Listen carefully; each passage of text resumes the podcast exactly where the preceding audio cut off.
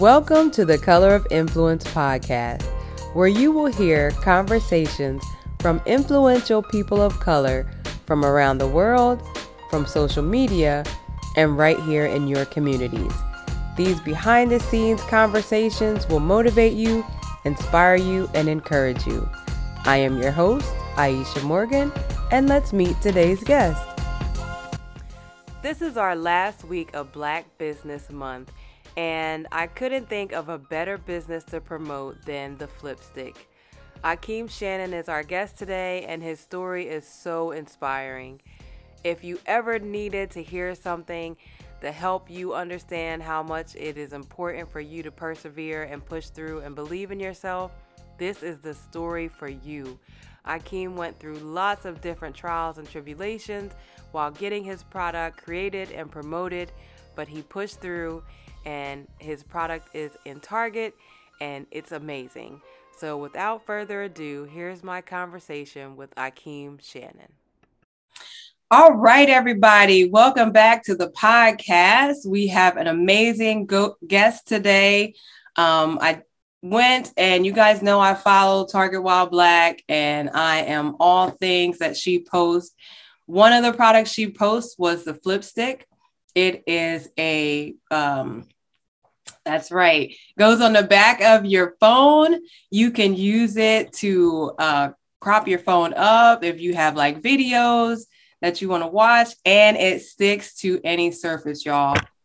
And we are so excited to have Akeem, who is the founder of Flipstik, on the podcast.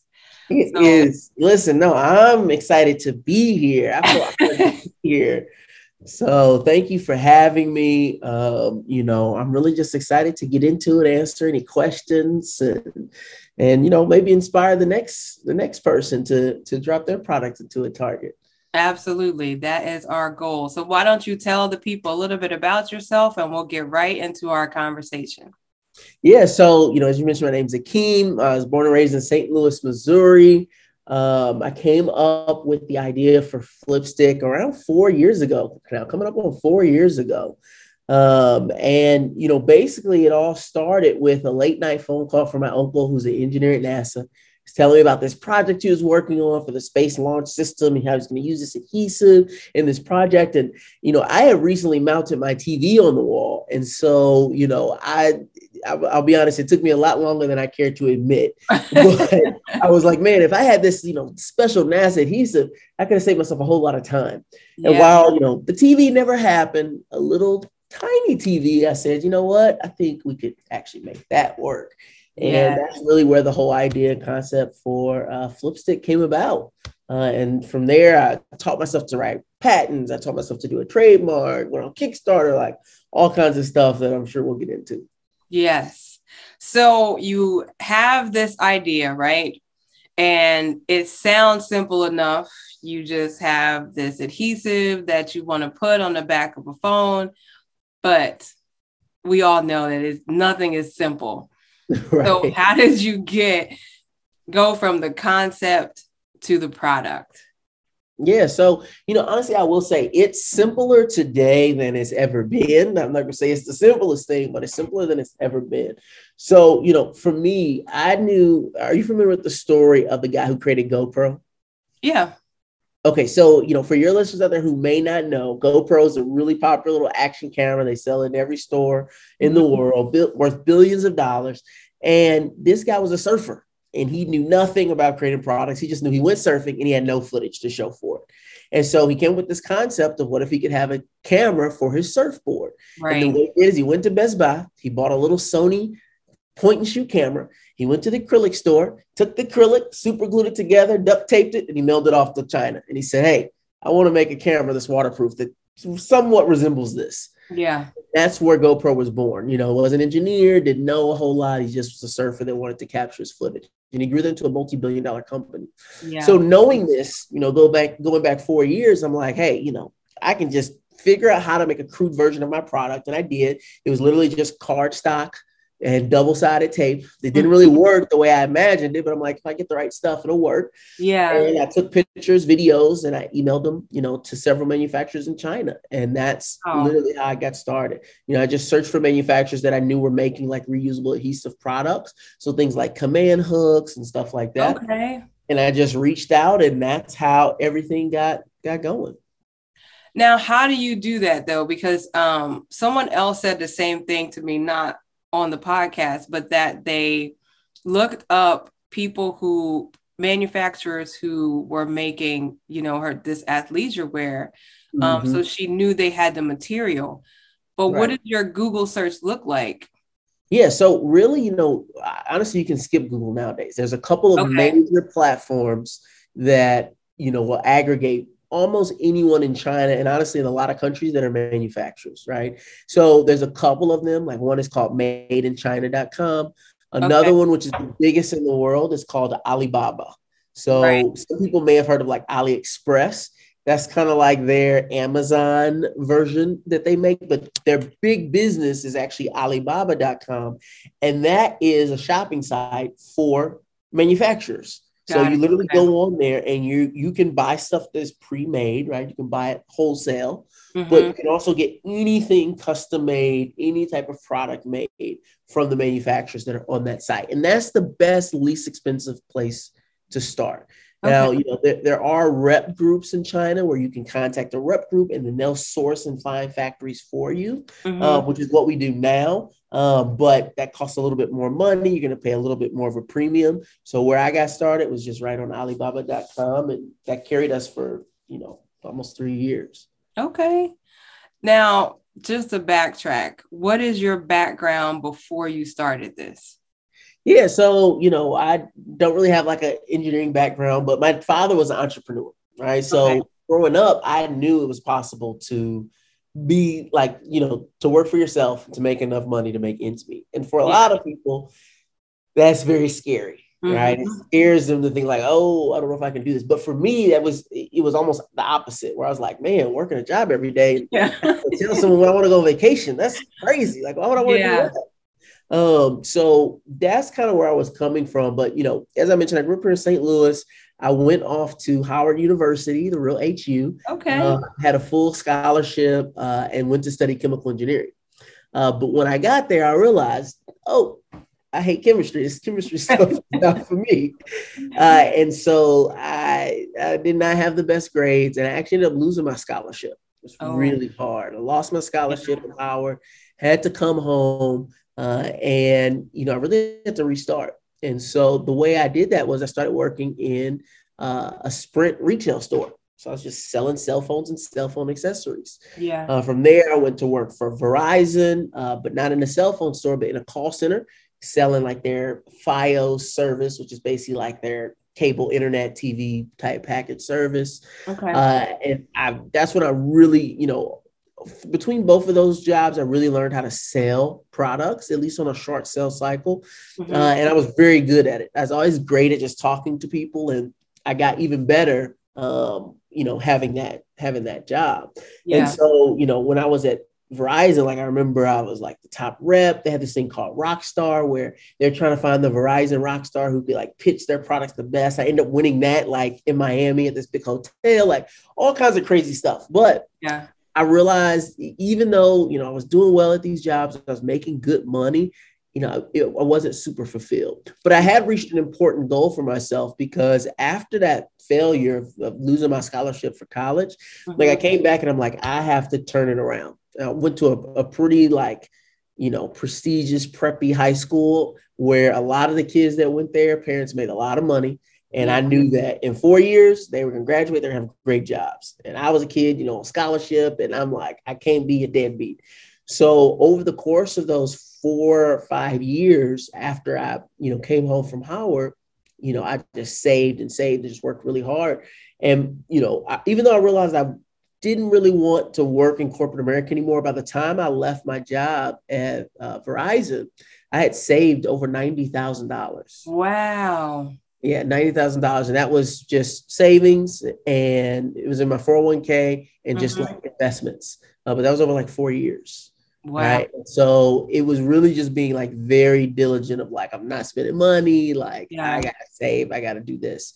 Uh, and so I ended up quitting my job um, and work. I, for a while, worked in like a, I worked for uh, a political candidate like in town and did some other stuff. And I was planning on starting a business, but then I got a call from Square. I think they're called Block Inc. now. They make Cash App and yeah, register and that kind of stuff. And they were starting a sales team here in St. Louis.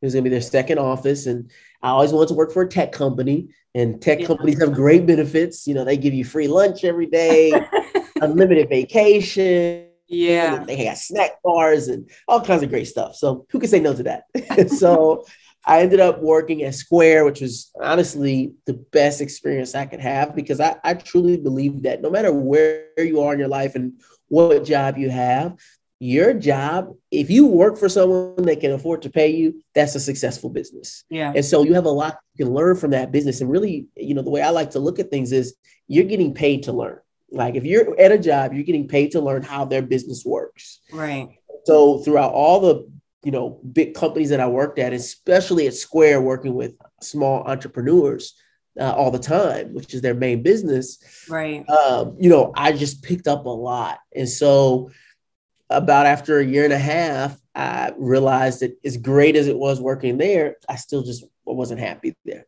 And I was like, man, I, I want to do my own thing.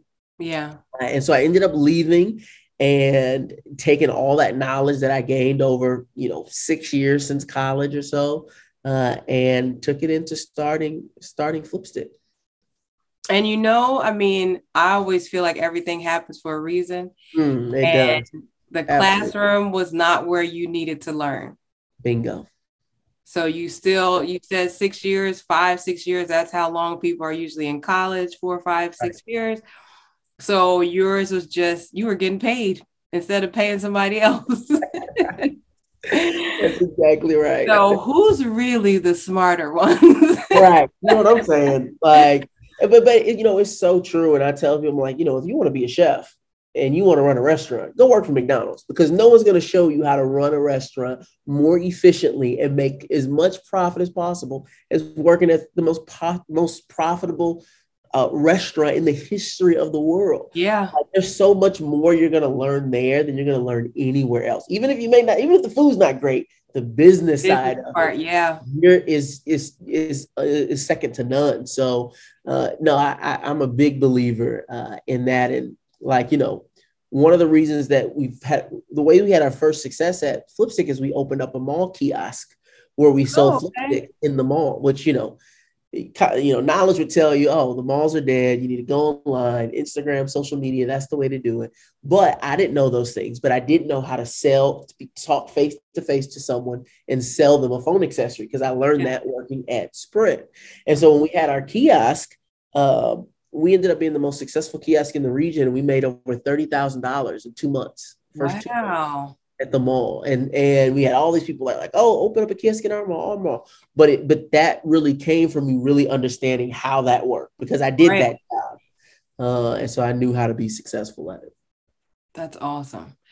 So from your card stock with your double stick tape, you mailed off your prototype. Um, where did you go from there?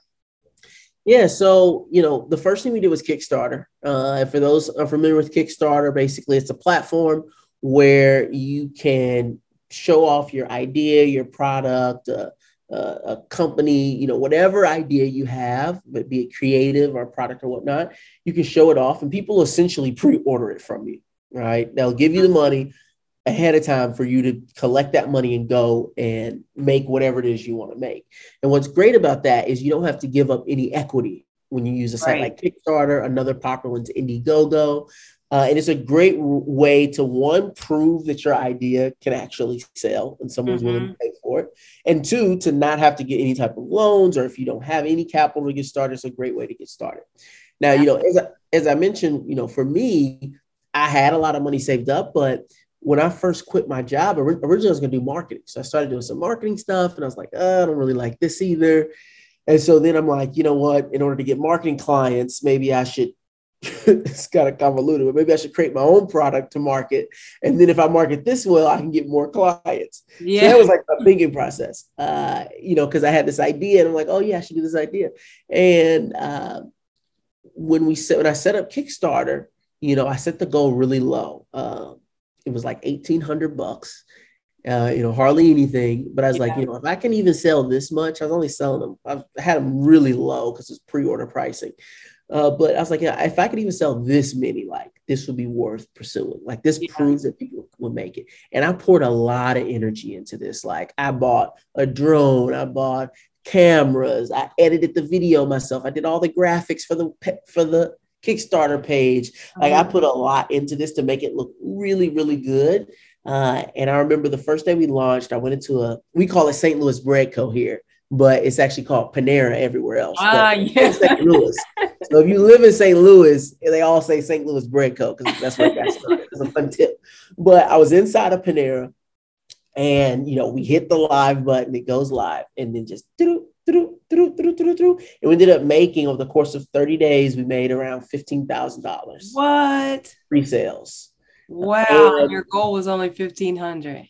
Yeah, yeah. So when that happened, that immediately like that spark where I was like, no, this is I'm dedicated full time to this, and yeah. I did.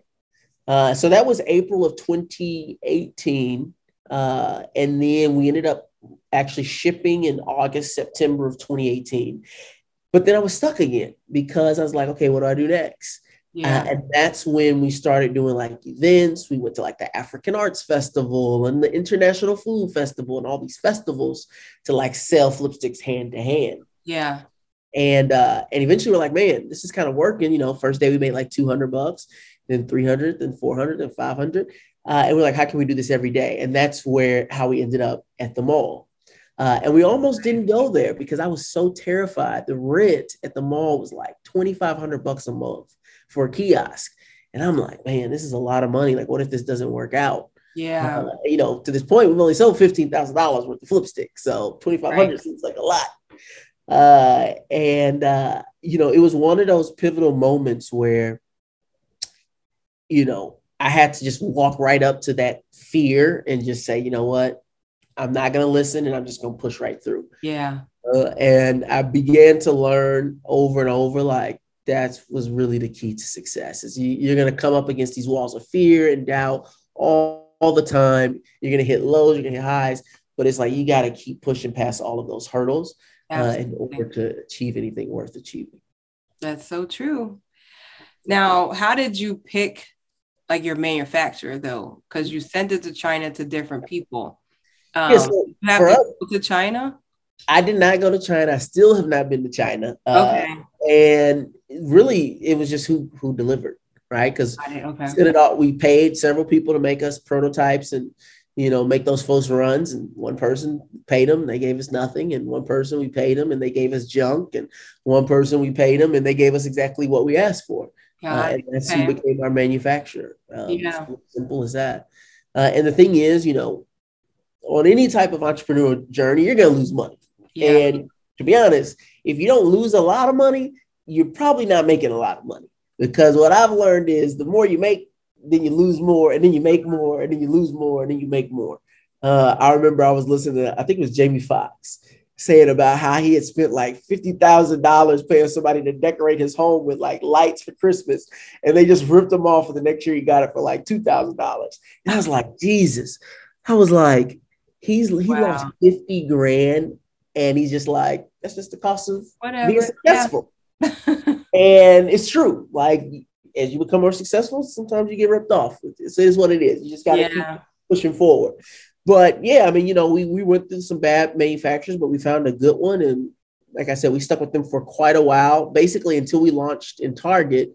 You know, we we stayed with that same manufacturer, and then you know they just eventually, you know, couldn't deliver the um, requirements of some like big box retail stores where they just have a lot more compliance. volume.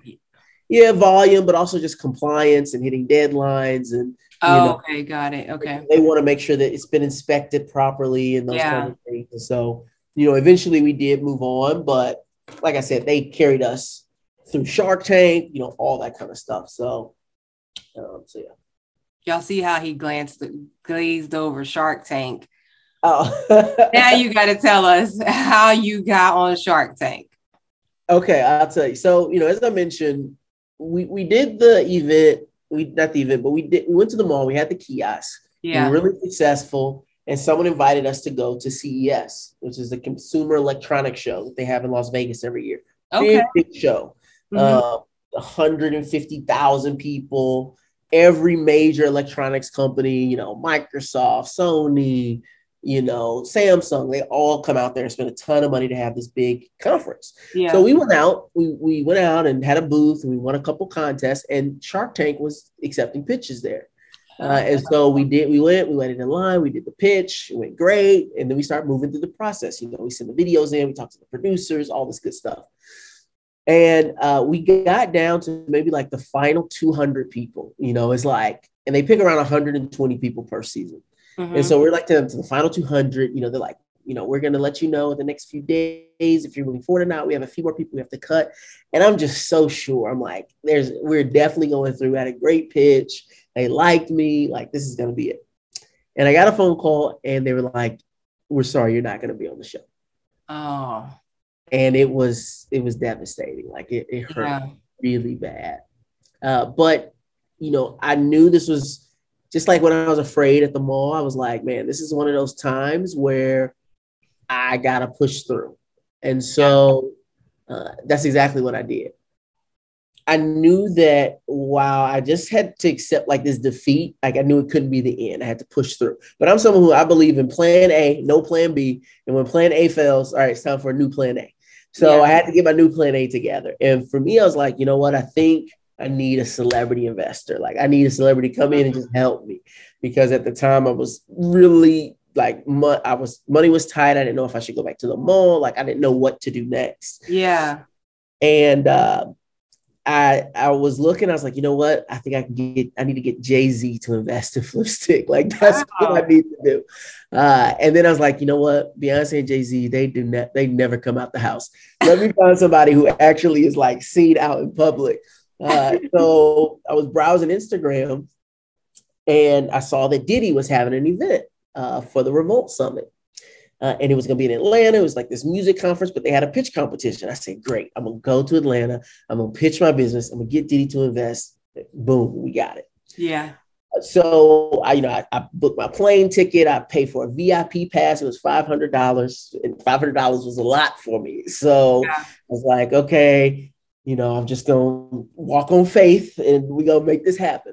But then I find out the pitch competition is closed. It's already booked up, and I've already booked my tickets. I'm like, all right, I gotta figure something out, Akeem. And I saw that they also had a music competition where they were gonna give away a record deal. So I said, oh, you know, I, I took music appreciation in high school. I, I can rap. I'll just rap my pitch for Flipstik. Oh, that's so smart. And uh, I didn't tell anybody about this plan because you don't want to tell somebody, oh, yeah, I'm going to rap my pitch to Diddy and get him to invest in my business. That does not, I don't think anyone would get an A in uh, Entrepreneurship 101 on their first MBA class with that, uh, with Yeah. that thesis. But, uh, you know, I was like, this is the plan. I'm going to do it. So I wrote my rap. I went to an open mic night here in town, did it. People were like, oh, that was dope. That was great. I said, okay, yeah, I got this. I can do this. Uh, and so I went down to Atlanta.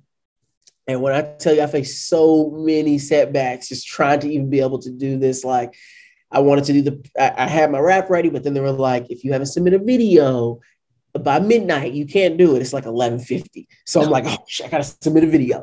So then finally they got my video. They're like, okay, you get to do the, you get to uh, actually perform and, and try out. So then I did the tryout and they're like, oh, it was great. They loved it. They were like, this is amazing. You just rapped your business to us.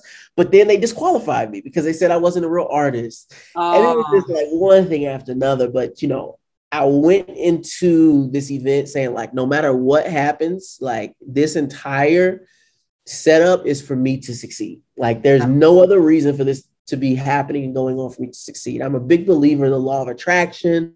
People who know what that is, like, I'm a big believer in creating your own reality and believing that you can do something before it happens. And and that belief and your action together help to create the reality that you see. mhm. And so I was like, I got to make it work. So later that evening, there was a comedy show at the same event. DC Young Fly was on stage cracking jokes, and I just had my Flipstiks in my hand. I was VIP, so you know I'm front row. Yeah. And uh, I just stand up and I have my Flipstiks in the air and I just hold them up, and he just looks at me. And I, I don't know if you allow cursing on this show, so I'll use them. It's fine. I'll, I can- you do a little curse. Okay, Yeah, so so yeah, so he's just like, he's like, nigga, what you trying to sell? And I'm like, "That- that's all I needed. I give him Yeah. a full and he's like, well, can I stick to an ass? Can I stick it to my girl's ass? That's what I want to know. he starts cracking all these jokes about the Flipstik. And then next thing I know, the whole comedy show's derailed. People are coming up, showing them their latest album and their shirt company they make, and it becomes this whole like pitch thing. Pitch at the comedy show. And finally, this rapper comes up and he's like, Yo, I got a rap. And they let him on stage to rap. And I'm like, Yo, I have a rap. And they're like, Oh, man. The Flipstik guy thinks he can rap. He gonna come up here and embarrass himself. We already gave you a product promo. What else do you want from us? Yeah. And so, of course, I end up on stage. I do my rap pitch. People in the crowd are going crazy. I'm getting boos. I'm getting cheers.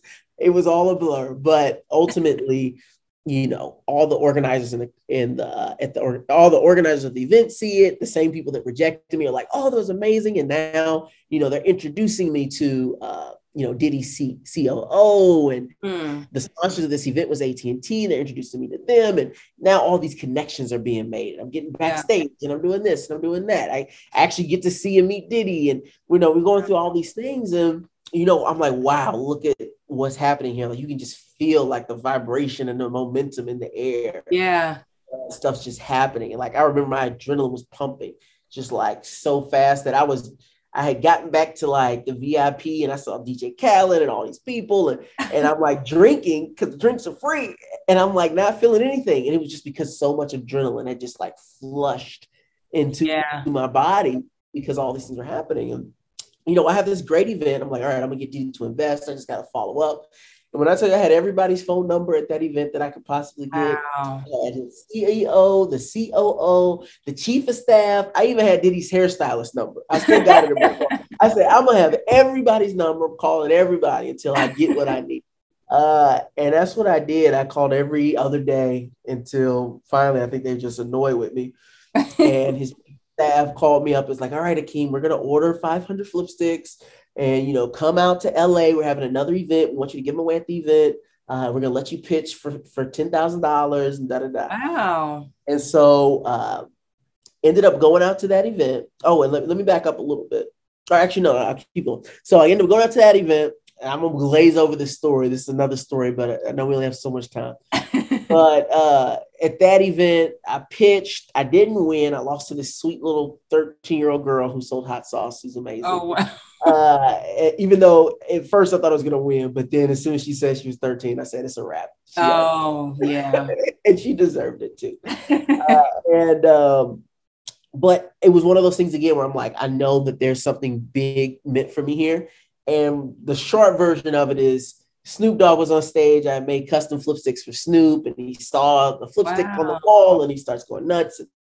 So I ended up meeting Snoop and giving him Flipstiks, and you know all these things started happening. Uh, and what ended up becoming of all this, this is in 2019. This is October of 2019 Mhm. ended up coming of all this is a few months later, one of the judges for the pitch competition in Atlanta, which I never actually pitched for, Right. he ended up being a casting director for Shark Tank.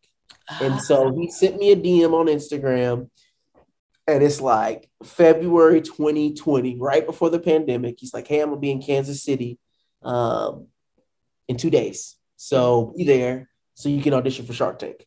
And that's exactly what I did. I drove overnight to Kansas City and uh, did my pitch. And a couple weeks later, they're like, Great, you're gonna be on the show.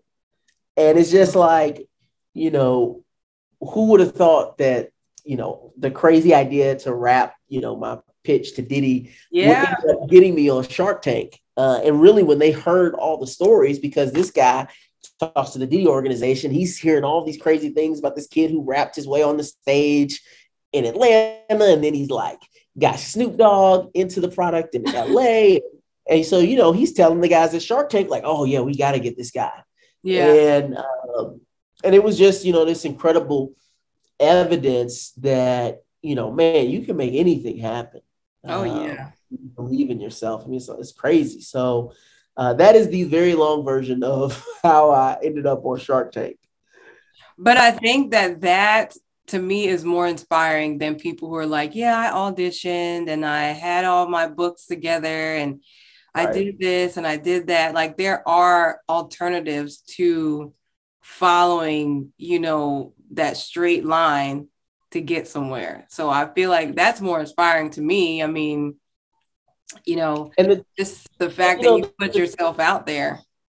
Absolutely. And the thing is, like, there's no one that's successful that can take that straight line all the way to success. Yeah. Right. It's always forward and backwards and up and down and squiggly. And, you know, that's just what it is. And the sooner you, you know, if you can accept that and you realize, oh, that's normal. It's not that, oh, yeah. I'm failing, this is not going right, or, you know, this is a downturn. No, it's like that's all part of the journey. Like it's more so about the journey than it is about getting to that finish line of success. When you right. realize that, it you can take everything kind of in stride and, and realize that, oh, opportunity is always right around the corner. Absolutely. Yep. That's so true.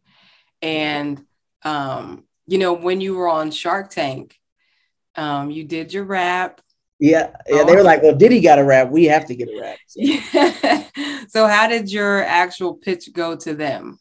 Mm-hmm. Yeah, so I mean, it was great. I'm gonna spoil it too much for those people who may want to go watch it. You can check it out. It's on yeah, YouTube. go find it.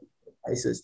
Uh, but it was amazing. You know, it was one of the highlight experiences of my life for sure. Mm-hmm. Um, just you know, starting from just an idea, you know, and kiosk in the mall to then being on national television in front of, you know, people who I grew up watching, you know, right. on TV and be like, wow, this is really cool that you could pitch your idea and, uh, and get an investment and you make tons of money. Uh, you know, it was just a really surreal uh, moment and it was, it was just awesome. I had so much fun. Uh, it was incredibly nerve wracking, as you can imagine. Uh, I thought my heart was going to beat out my chest. I said, "This must be what a heart attack feels like." I can't breathe. Uh, and uh, but when those doors opened, my music started playing, and I just, I just went for it. Yeah. Uh, and you know, we got offers from both um, Kevin uh, O'Leary as well as Lori, and we ended up taking Lori's offer, who's exactly who I went into uh, the tank wanting to get an offer from. And I'll tell you, uh, someone actually pointed this out as something I do, and I didn't realize that. I mean, I knew I did it, but I didn't realize it, Matt. It I didn't realize it was something worth sharing.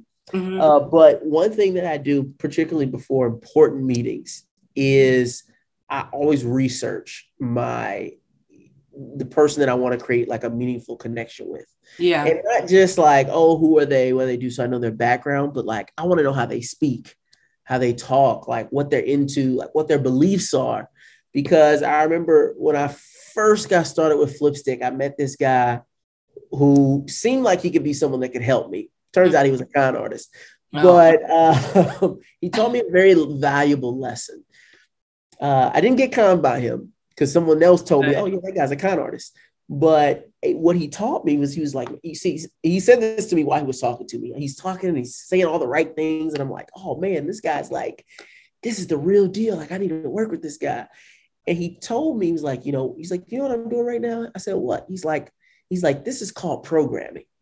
And he was like, programming is when you speak in somebody else's language and the terms and the beliefs that they have so they feel comfortable with you and they feel like they know you and that you know them. Yeah. Like, yeah, yeah. And I didn't think much of it at the time. Uh, but then uh, my dad actually ended up telling me, oh, I went to high school with that guy. He's a total con artist. Damn. But he taught me a valuable lesson about how to meet people and influence them. And so prior to going on the show, I read Lori's book, I listened to her Instagram pages, and I knew the way she used language and I knew the things that bothered her and didn't bother her. So that when we were having those conversations in the tank, mm-hmm. I could I could make that meaningful connection where she felt connected, where it was like, there's something about this guy that reminds me of myself. Yeah. Or my ex or my father or my brother or sister or whatever. Uh, and I think that that's a, you know a very powerful tool. Uh, programming. Con artists use it all the time, but good. Uh, use it for good. Uh, but that's that was a that was a great experience on the show, and you know, even after the show, I mean, we just got huge boost in sales and you know, it still pays dividends to this day, just yeah. you know, not just from the sales that we get from it, but just from the validation that it gave our business. Yeah. Because you know, especially being a black owned business, small mm-hmm. black owned business, a lot of times people are like, "Oh yeah, that's cute." Uh huh. Yeah. Right, right. Uh, but when you do something like that, you know, people tend to take notice and they take you much more seriously when you get on the phone. That's awesome. Now, do you think that Shark Tank got you into Target, or was that more of just you putting your foot down and just pedal to the metal, let's go? It was both, honestly. So, you know, everything since Shark Tank, Shark Tank has helped make happen, right? Yeah. But it did not happen just because we went on Shark Tank, you know. Okay. So, for yeah. example, with the Target opportunity, um, you know, it was not like, oh, we saw you on Shark Tank, we want you in Target. It was more of, you know, it was almost a year after Shark Tank that we even got the opportunity. But what essentially happened was I participated in uh, what's called the uh, University of Missouri St. Louis uh, Diversity Accelerator, which okay. essentially is an accelerator for Black and Brown uh, and diverse and women-owned like diverse businesses. Mm-hmm. Uh, and so, you know, I, I recommend anyone who's an entrepreneur or wants to be an entrepreneur, is interested in entrepreneurship or startups, you know, to get into these accelerators and pitch competitions because they're essentially free money. You know, yeah. they're free, uh, dilution-free grants, uh, and some of them are five hundred dollars, and some of them are fifty thousand or hundred thousand dollars. Yeah. Um, and we did this program. We got fifty thousand dollars. It's a great program to be a part of. But one of the biggest benefits that came from it is I met a mentor named Dan Lauer, and he had run a very successful consumer brand in the past, and he had a lot of connections that he could make. Yeah. So he made one of those connections to a company out of Minnesota that was a big major Target distributor. Mm-hmm. Um, they sold a lot of products into Target, over like 300 products. And they're the ones that got that meeting set up with Target. And around the same time, I, uh, since 2018, I volunteered with Big Brothers Big Sisters mm-hmm. of America. And I had went to an event for them for to teach uh, kids how to get their first jobs. And Target was supposed to be there, like the local Target store manager of the local store. But instead, they sent all of these like corporate oh, executives. Oh, wow. And so they got to hear my story there, and I got to meet them, and I got their contact information. So all these things started to like coalesce around the same time. And uh, for those who who are into their spirituality, they'll know that is synchronicity when things just start to sync up. And that's when you know, like, you got a blessing coming. You got to keep your eyes open because it's something, something's coming together. And so yeah. around the time all these things start coming together, these connections are being made. And so by the time we had our meeting with Target, you know, she had heard from, she had heard my name from like three or four of her colleagues, you know, who had met me through other things. And um, and yeah, it was pretty much just a a one call close, as we like to say in the business, which is like you call them up, you have a phone conversation, they're like, great, we'll take it. Uh, and you know, absolutely being on being on Shark Tank and being able to send that video ahead of time helped, but also being a part of Big Brother Big Sister and meeting those people helped, and having those conversations helped, and being a part of the accelerator program helped. It was all these things that came together that ultimately led to that that success. Yes. And what I'm hearing from you is that you really, if you are serious about your business, regardless of if you have a product or a service or whatever, you have to put yourself out there. Got to. Can't be afraid mm-hmm. that you're going to fail or that you know you're not going to be accepted. You have to put yourself out there because you just never know what's going to come out of it. Look, the the biggest thing that stops people, you know, from being successful is fear. Yeah. Like it's not that it didn't work, it's not that you didn't have enough money, it's it's almost always fear. Like it it cripples you from being able to take the chances and the risks that you need to take mm-hmm. when the opportunity is right. Yeah. And you know, as I mentioned, a lot of times when things start happening for me, it's like, oh, wait a minute, there's some signs here. This is happening, and this is happening, and this is happening. I need to, I need to take a big swing. Yeah, take a big risk here because there's huge opportunity on the table. Uh, and it's not that it's going to come easy, but it's that if I put all my energy and effort to it, like the universe will allow it to like fruit to come to fruition for right. me because I'm I'm I'm reaching for it. So yeah, can't let fear stop you. No, that's awesome. And I don't even know you, but I am so proud of you. like just hearing like the way that you started, um, it does, it really does make me proud because you know, I have a lot of family members whose school is just not for them. Mm-hmm. And, yeah. you know, just because school was for me, which who knows if it really was or not, I just went because I didn't know what else to do at the time. But um, I really like want them to understand that, like you said, there's not always a straight path. You know, no one is ever going to have a straight path. You know, I'm an educator right now. That was not what I went to school for. Um, so even my path was not straight going to school. You know, I kind of wasted four years to be honest, because then I went to school. You know, I wish that was something that someone told me going into it was that, you know, the degree you get in school does not necessarily mean the thing you're going to do in life. No. But when you're a kid, you're like, oh, wow, whatever I choose now, like, yeah. what I'm stuck with. And then you start meeting people in the real world and they have degrees in all kinds of stuff and they're doing something completely different. Mm-hmm. And, you know, I, I think that for some, uh, for you know, I think our culture has made school and learning the same thing. And it's like, no, yeah. it's important that you must learn. In order to succeed in anything, you have to learn.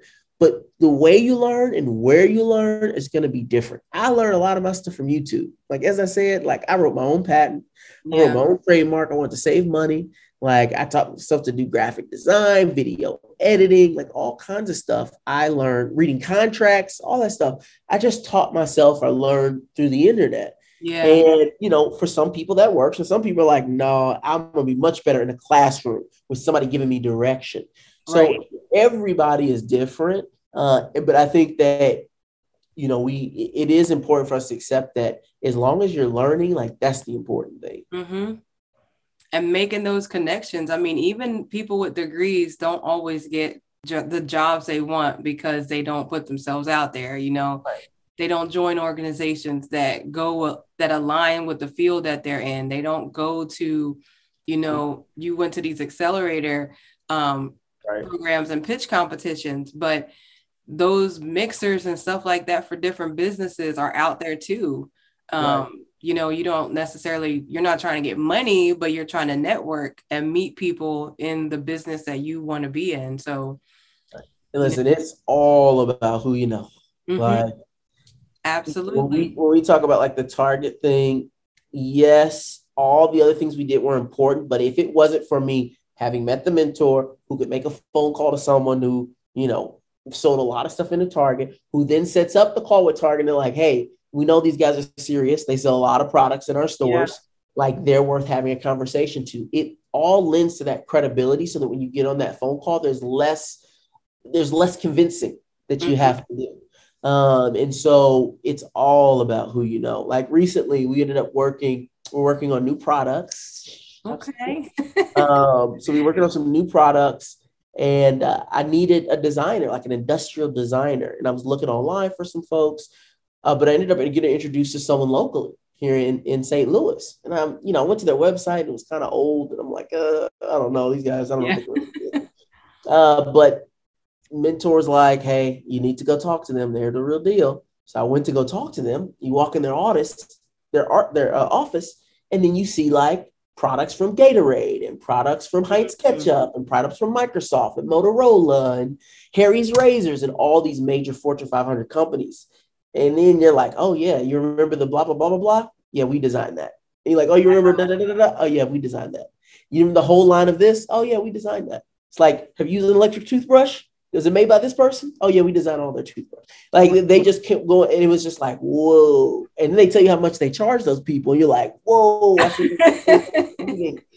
and uh, you know, we ended up having this company design, uh, you know, our new products for us. Yeah. And like that never would have happened with me Google searching, and maybe I would have came across them, which I hadn't. right. Maybe I would have come across them, but even then, like there's if they had to come to a personal connection, to be honest, my projects are not worth their time or their money when you have big major Fortune 500 companies paying you hundreds of thousands of dollars. Yeah. So it all, but we were able to get that why because of the connections that you know I've made to where it was a phone call from someone that mattered to them, and so therefore, you know, they treat you differently. So yeah, yeah, absolutely. I think that the number one biggest difference in the last year for us post Shark Tank mm-hmm. has been the amount of connections I've been able to make, uh, and that's made a world of difference. That's awesome.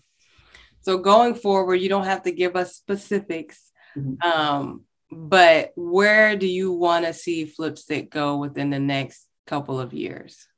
Yeah, honestly, we want to really blow blow this thing up. So we've been raising money currently um, at a $5 million valuation, which is a pretty big deal because a year ago when we were on Shark Tank, we were at a $500,000 valuation. Wow. So, yeah, a, a, huge, you know, uh, 10x increase over the course yeah. of a year. Uh, and we've raised a, a, good amount of money at that valuation, but we want to grow it another 10x. So we, I'd like in the next two years for us to be a $50 million business. Wow. For sure. That's uh, and I think we'll get there because you know our, our the core of what we believe is that we want to make products for the creator in you, the creator in everyone, right? Everyone right now is creating content. Over 56% of all people under the age of 24 make content for a for a broad audience. So not for friends and family, right? For strangers. Uh, and we know that's only going to continue to grow. And so we want to make those bridge products and say, hey, we know you got your phone, we know you got the app on your phone, but what kind of products can we make for the casual creator, not professionals, right? the casual creator just makes it easier for you to create that TikTok or that Instagram reel, you know, when you're out with your friends or you're on a vacation or whatever have you. Like, what can we do to make that process easier uh, and more seamless? Uh, and if we focus on that, I think I think we'll get to that fifty million dollar valuation. Absolutely. I see it for sure. And, you know, looking at your Instagram, I mean, your personality is just very inviting. Um, so, you know, if someone were to scroll and just happen to see, you know, a video of you, they're going to stop because you're very engaging um, on your videos. So that is good marketing in itself. Well, thank you very much. I appreciate that. You're welcome. So before we wrap up, I like to ask my guests. Um, you know, the podcast is called The Color of Influence. Um, but who has influenced you along this journey with the Flipstik? Wow. Yeah. Wow.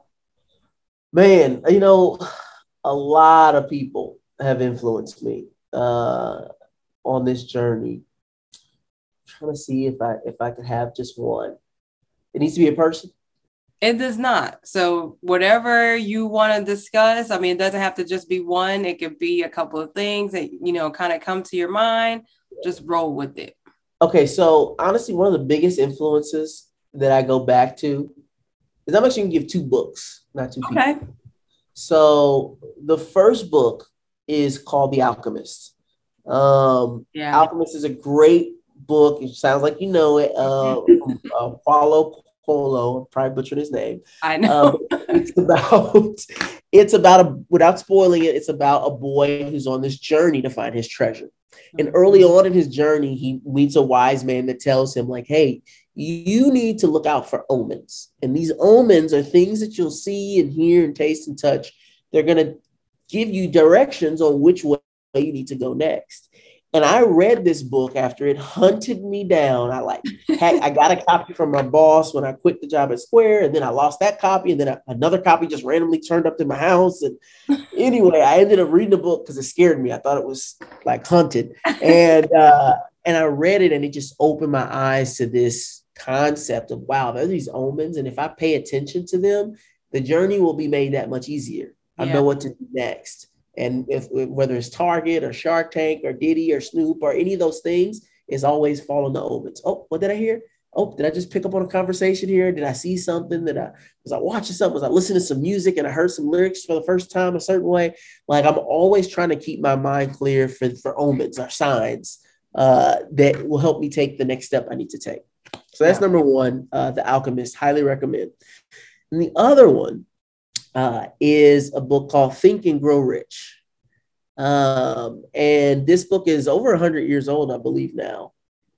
And it is basically a book where a, a man interviewed titans of industry. mm-hmm. uh, during his time. So these are people, and it's old book, So it's like people like Henry Ford, J.P. Morgan, um, um, like the founders of like Standard Oil, like all these billionaires before they were billionaires. You know, like these are like huge titans of industry.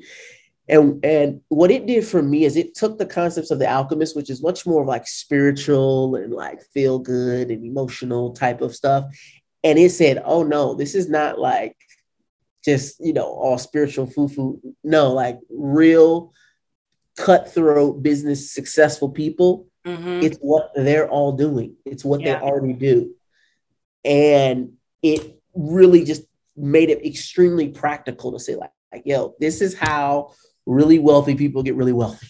It's yeah. like they believe it up here, they believe it in here, and they follow these signs in order for them to uh, be able to to get to where they're going. So, um, so yeah, so it was it was uh, th- those are the two big influences that I would say uh, helped me. Yeah, and those are two good books. Um, you know, a lot of times I think too. Um, people feel that they have to read books that are geared toward what they want to do and that's not always the case oh. you don't need to read a book by someone who's doing what you want to do um, sometimes just that general uh, changing the way you think about things you know your mindset being mindful about things those are just as important as learning the business side of what you want to do Absolutely. I remember like I read a book, I read um the biography of Richard Branson.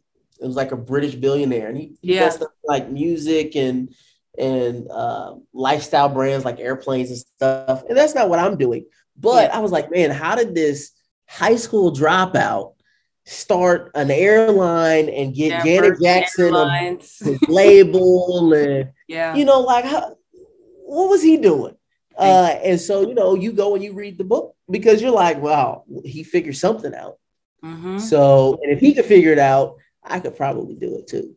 Yeah. Uh, so, no, I agree wholeheartedly. Like, you know, absolutely reading books that, you know, you're just kind of guided to, or people tell you about, or you hear about a couple times, like, it's probably worth checking out. Absolutely. Well, Akeem, this was such a great conversation. Um, I really enjoyed learning the backstory behind the Flipstik. Um, you know, it's easy to go online and Google someone, but you really don't know their full story unless they tell it. And that is the whole purpose of my podcast. Um, I'm so glad that you agreed to be on. I'm excited for I'm people to hear. Me. Yeah. Um, and it's funny because, you know, you talk about being uncomfortable. Like for a while, I would only invite people that I knew or that knew someone that knew someone. So you were my first stranger that I don't know through someone.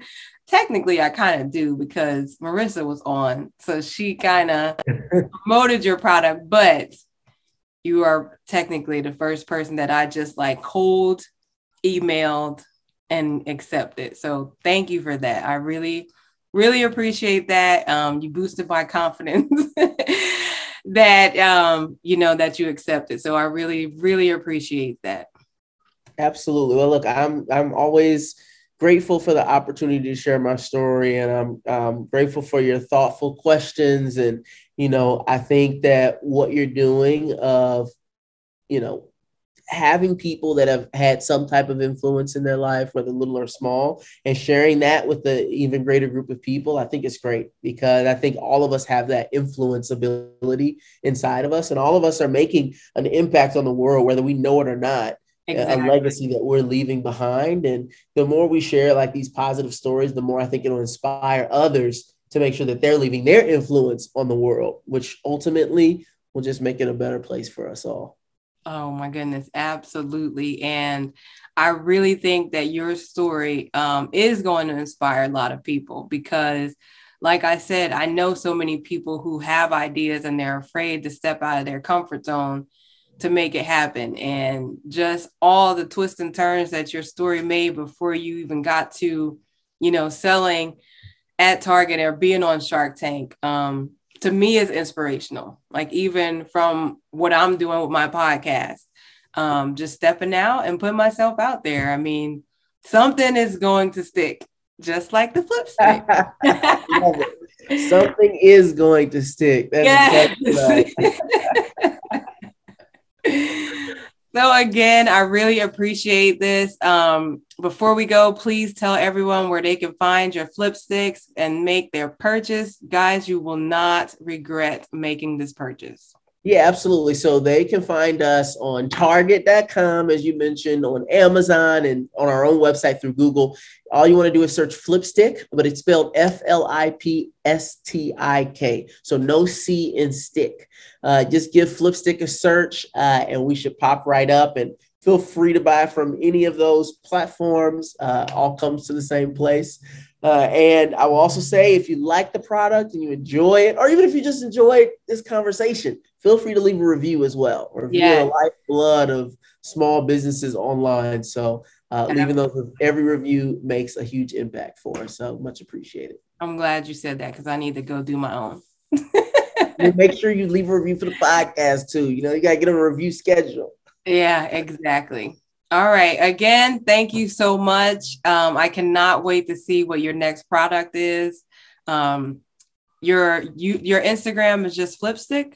It's at Get Flipstik. So at G E T F L I P S T I K. So at Get So everybody go follow, go follow, follow so that you can also know what is up next for Flipstik. Yes, yes. Um, I'm going to be all on that Instagram page just so that I can be the first person to know what it is and um and go and promote it.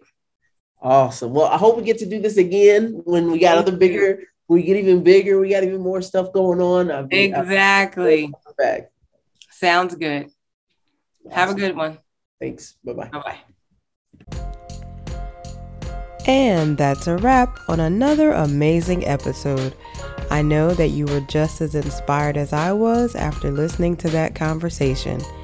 And to let us know how we're doing, don't forget to leave us a review, like, share, and subscribe to the podcast. You can also follow us on all social media platforms from YouTube to Facebook at The Color of Influence and on Instagram, the underscore color underscore of underscore influence. You can check out all of our episodes and additional content on our website, thecolorofinfluence.com. And that's an N only for influence. And don't forget to share the podcast with someone you know and have them share the podcast with someone they know. Thank you all for listening. Until next time, peace out.